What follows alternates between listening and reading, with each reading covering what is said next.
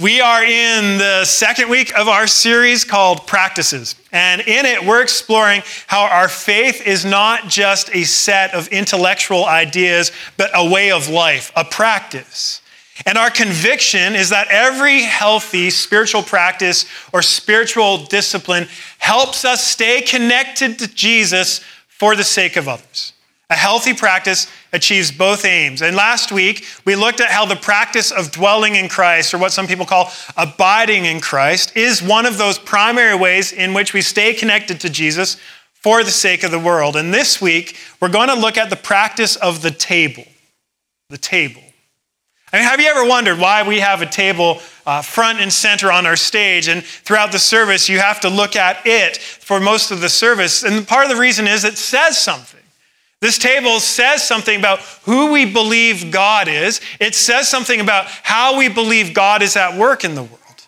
And as we draw near to this table week after week after week, it says something about who we believe we are and how we believe we should relate to one another.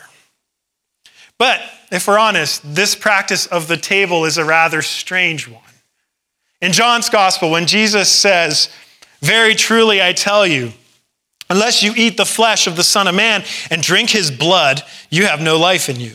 Whoever eats my flesh and drinks my blood has eternal life, and I'll raise them up on the last day, for my flesh is real food and my blood is real drink. Whoever eats my flesh and drinks my blood remains in me, and I in them. After hearing this, John reports that Many of Jesus' disciples turned back and no longer followed him. Apparently, telling people to eat your body and drink your blood is not a great strategy for church growth. After all, if you remember the context, Jews are kosher keeping, table practicing people. They don't eat blood in steak, let alone entertain the idea of drinking a human's blood. It was all too much. And so they left. And, and as the Christian movement began, they, they began this practice that we call communion. And it's where we eat bread and wine, where we partake of the body and the blood of Jesus. And this has gone on throughout church history. And very early in history, in the second century, we can read critics of the Christian movement who accuse Christians of cannibalism.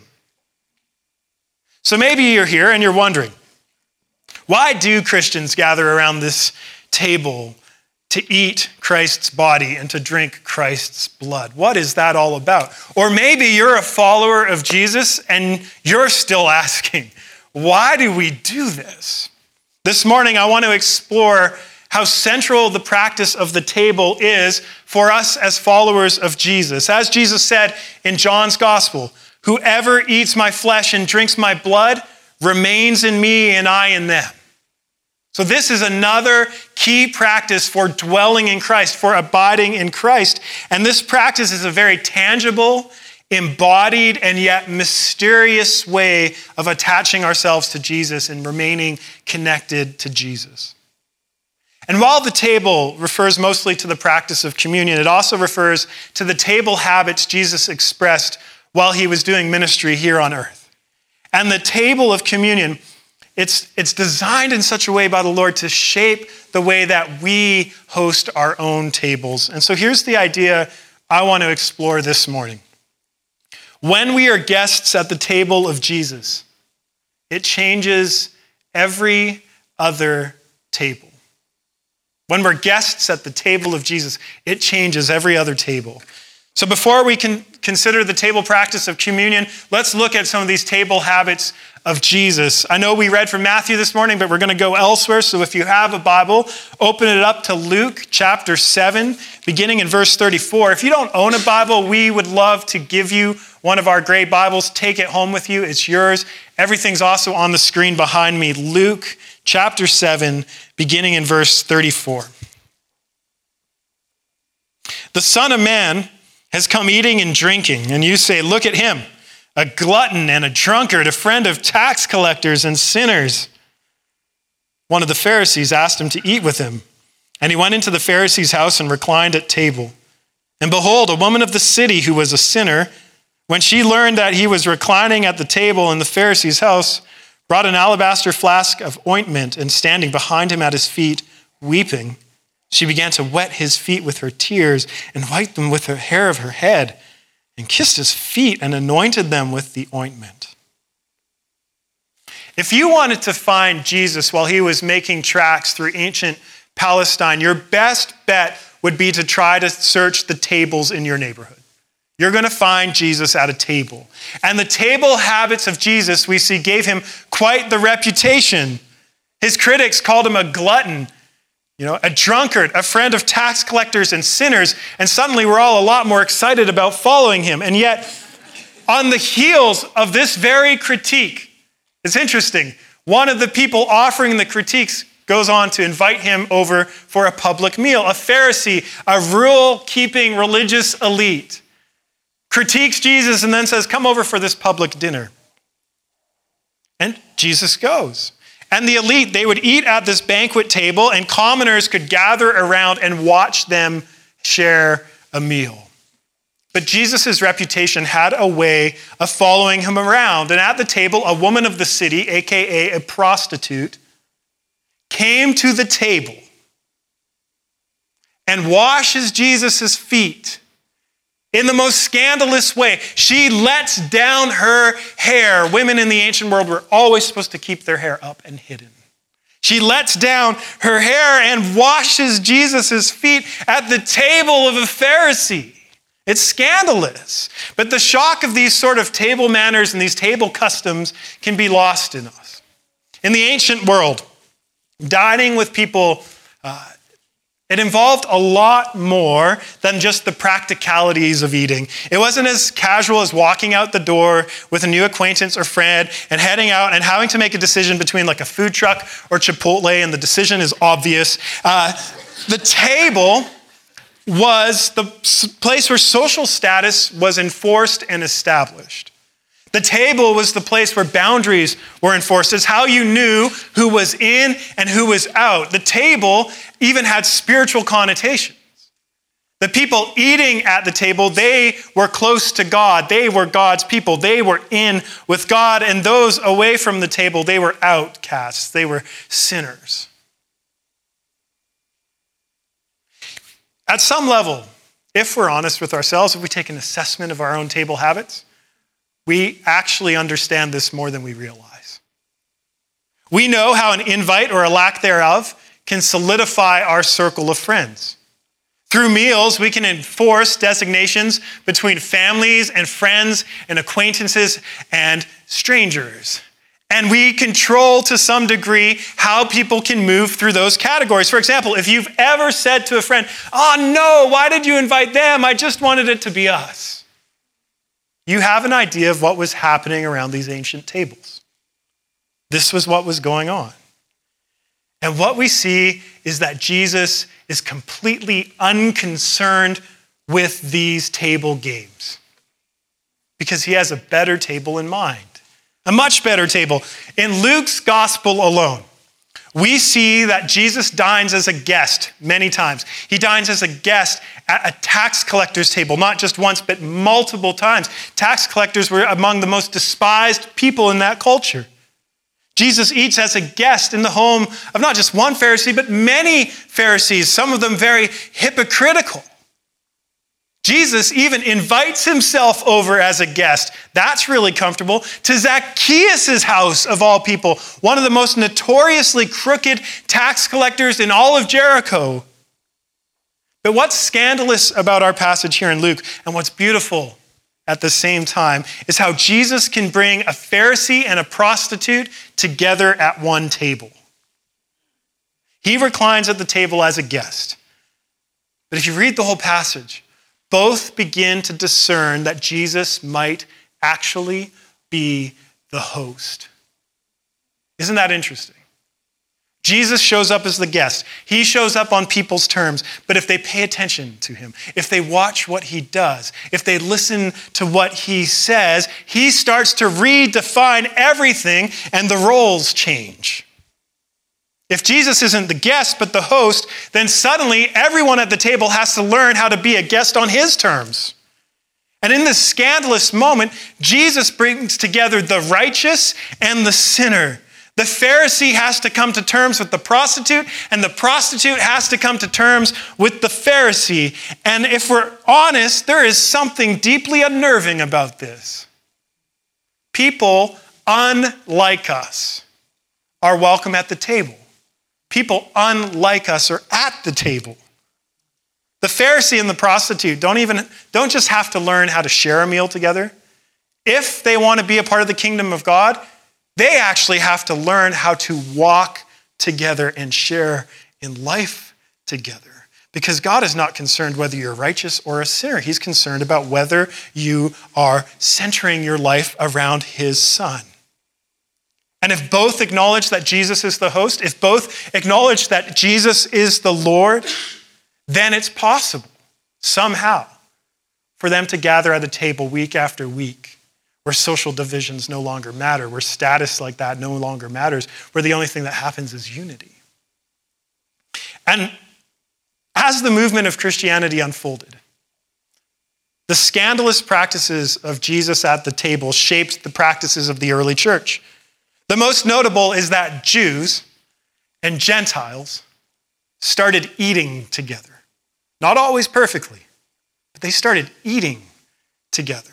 This was forbidden previously. There was ethnocentric attitudes from the Jews towards Gentiles, and Gentiles, Gentiles in history had racist perspectives towards Jews. And all of a sudden, as Jews and Gentiles start following Jesus, ethnocentrism and racism starts to crumble. Slaves and masters started sharing meals together. Social division is being overturned. Men and women started dining together. Gender inequality began to be healed. And this all started to happen because people began recognizing that Jesus is the host of their table. Jesus is the host of their table.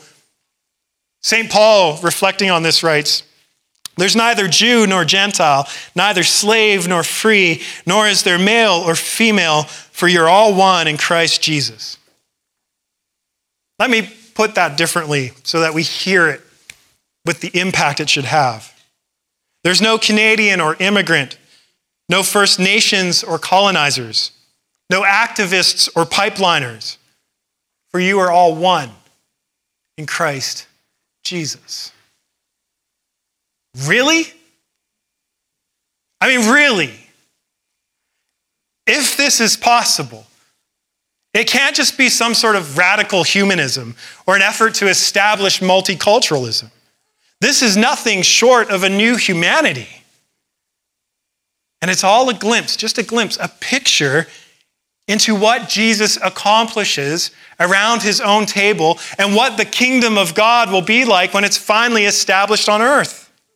This is the way of life under a new king, a multi ethnic, multi generational table of unity, a place where our personal experiences and backgrounds still matter, but they are no longer the most important thing. Because they aren't ultimately what defines us. What ultimately defines us is our allegiance to Jesus. Now, this sounds beautiful in theory, doesn't it? No one is going to put a big X beside this, not interested. But it is immensely difficult in practice. How is it even possible?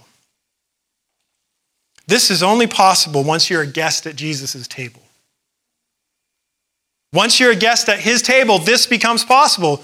So before we can practice table habits that look like Jesus, we have to find our place at his table first. We have to find ourselves as guests at the table Jesus has set for us. There's two significant moments in the Gospels where Jesus is the host of a meal.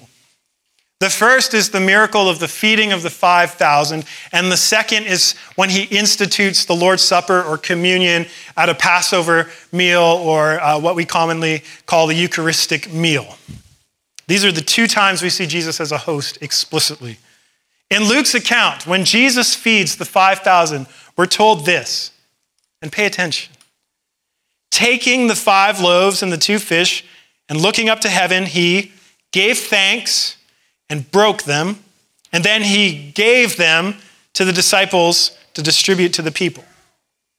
And at the Last Supper, when Jesus institutes the sacrament of communion, the same pattern's repeated. Jesus took bread, and when he had given thanks, he broke it and he gave it to them. When Jesus hosts a meal, when he sets a table for his guests, he repeats the same pattern. Jesus takes and he blesses and he breaks and he gives. And at the Last Supper, Jesus repeated this pattern with bread and wine, and then he said to his apostles, Do this in remembrance of me. Keep on doing it. And ever since, in many different ways, Christians have con- continued this mysterious practice of bread and wine, body and blood. And as I said earlier, this is where many people hit the eject button because this is such an unusual practice. So let me ask what compels some people, like many of us here, to draw near week after week to eat Christ's body and drink his blood? In John's gospel, when many of Christ's followers and early disciples leave him because of this teaching, Jesus turns to his closest followers and almost in an act of vulnerability, I think. He says, Do you want to go away as well? Simon Peter answered him, Lord, my favorite verse in the whole Bible, to whom shall we go? You have the words of eternal life, and we've believed and come to know that you are the Holy One of God. We come to this table because there is a deep conviction and sense that there's nowhere else we can go. There's nowhere else we can go to find life, let alone the abundant life Jesus shows us, let alone eternal life. We come to this table because we've come to see and believe that Jesus truly is the Holy One of God. He's not just the Holy One of God, He is God Himself in human person. And so we come to this table because this is the table that God has set for us. But we also come to this table, as St. Paul says, because as we do, you proclaim Christ's death until he comes. So this table is not so much about bread and wine as much as it is about the sacrifice Christ made for us. At this table, we proclaim Christ crucified. At this table, we proclaim that Jesus gave his body and shed his blood to forgive our sins and establish a new relationship with God for us. The slate is wiped clean forever. And at this table, we remember all of this not out of a morbid obsession with death or suffering, but because we know this sacrifice is the most profound demonstration of God's love for us. This is the extent to which the Lord of the universe is willing to go to reconcile his children to himself and welcome them back into his home and his kingdom. And this table reminds us God wants to share a meal with us. God desires each and every single person in this room to be a guest at his table. And more than that, God wants to share his very life with you.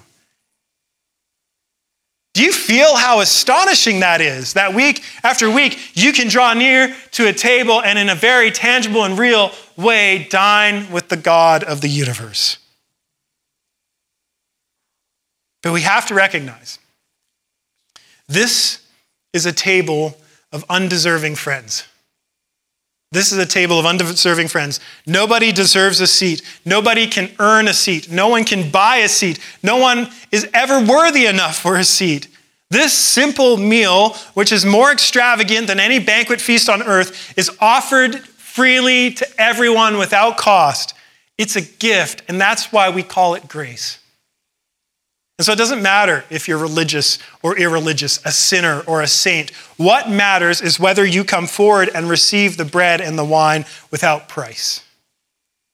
And if you come forward in faith, you're saying yes you're saying yes to everything Jesus accomplished on the cross. Yes, I believe Christ was crucified. Yes, I believe that the only way our sins can be forgiven is through his shed blood. Yes, I believe only Jesus can reconcile us to the Father. Yes, I believe that Jesus will establish his eternal kingdom. But why do we prioritize the weekly practice of coming to this table? Why not once a month or once a year or every uh, third moon. Toward the end of Luke's gospel, we read about two disciples who unknowingly journey with the resurrected Jesus on the road to Emmaus. And they urge this mysterious guest to come over for dinner. And Luke writes, when he was at the table, he took bread, blessed it, broke it, and gave it to them, and their eyes were opened, and they recognized him.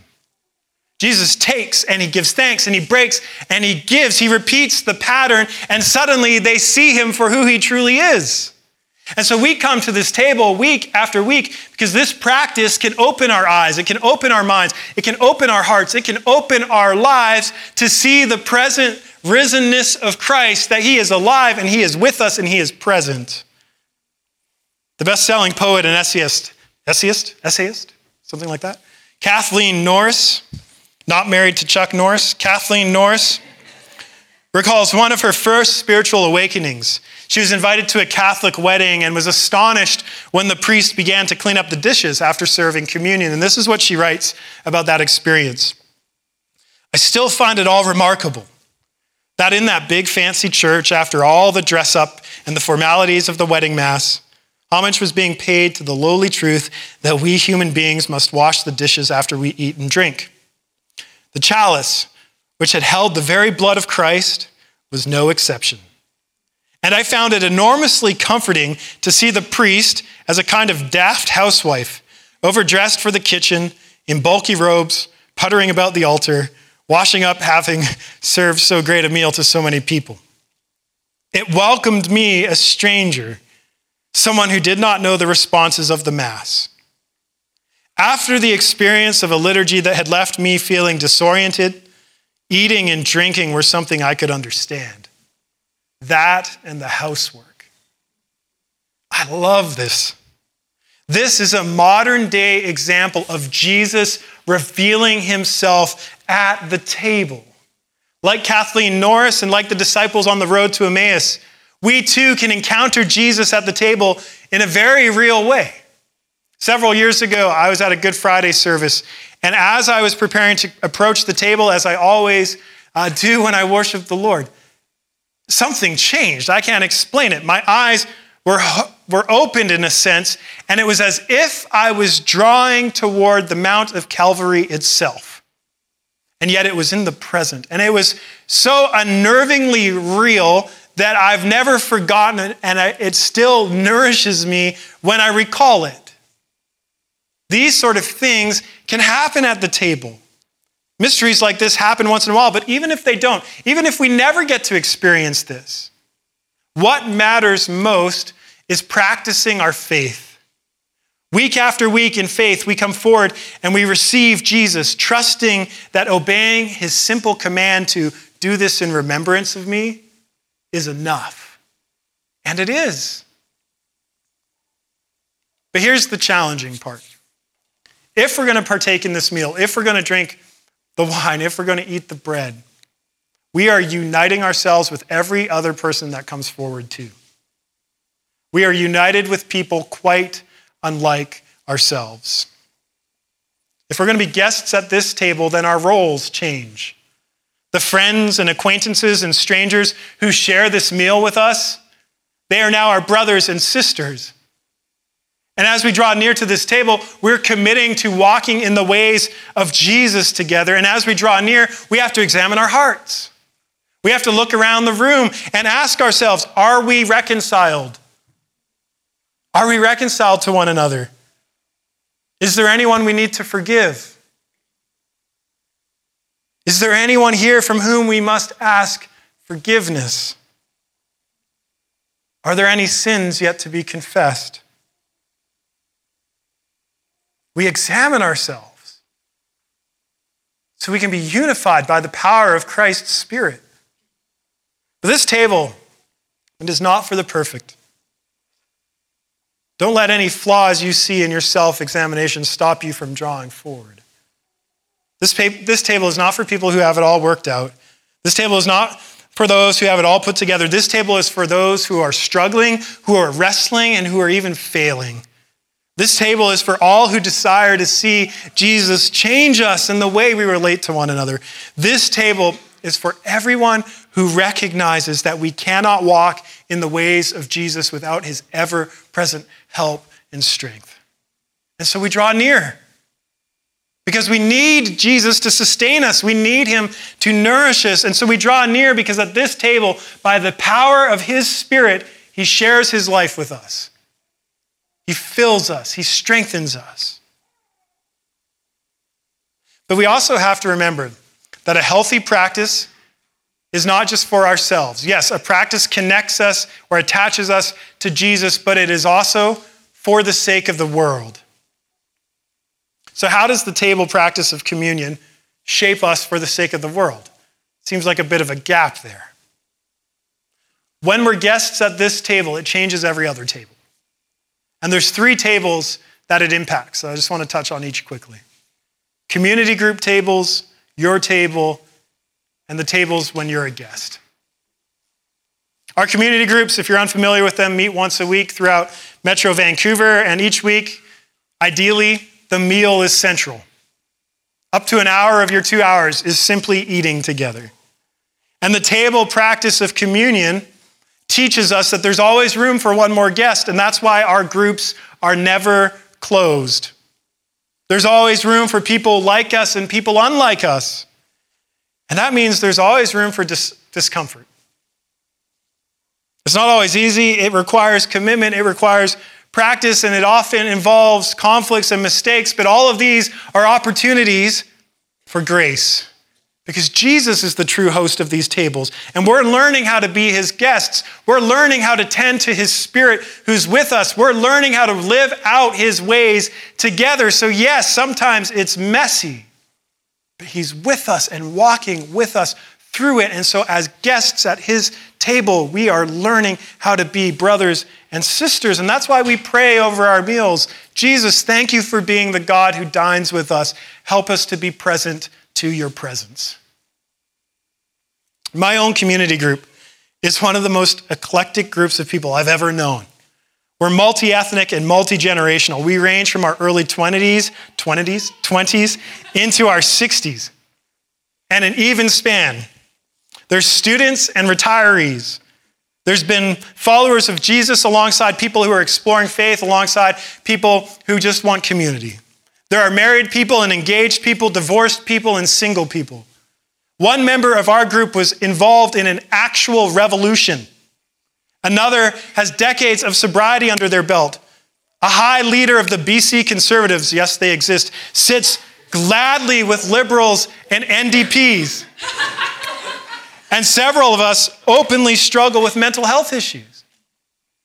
You see, I could go on and on about our differences and what could divide us and our similar, similarities, what could unify us. But at the end of the day, Jesus is the one who makes it possible for us to gather around the table. And where else on earth are you going to find a group of people like this gladly sharing in a meal together? You see, it's only possible because Jesus is our host and He's welcomed us to His table. And our group is far from perfect, but each and every week, Jesus is changing us and forming us so that we become brothers and sisters. And so, all these things that could divide us don't really matter. They're important, but they're not of ultimate importance. And what shocks me is this group really loves each other. They really do. They're not perfect, but all of us see that Jesus is the host of our table. So if you're not in a community group or if your commitment to one has waned, I know they're wrapping up for the summer, but I still want to encourage you to join one or recommit to one. Because this table and what you learn at this table shapes and forms how you engage as a guest at the table of your community group.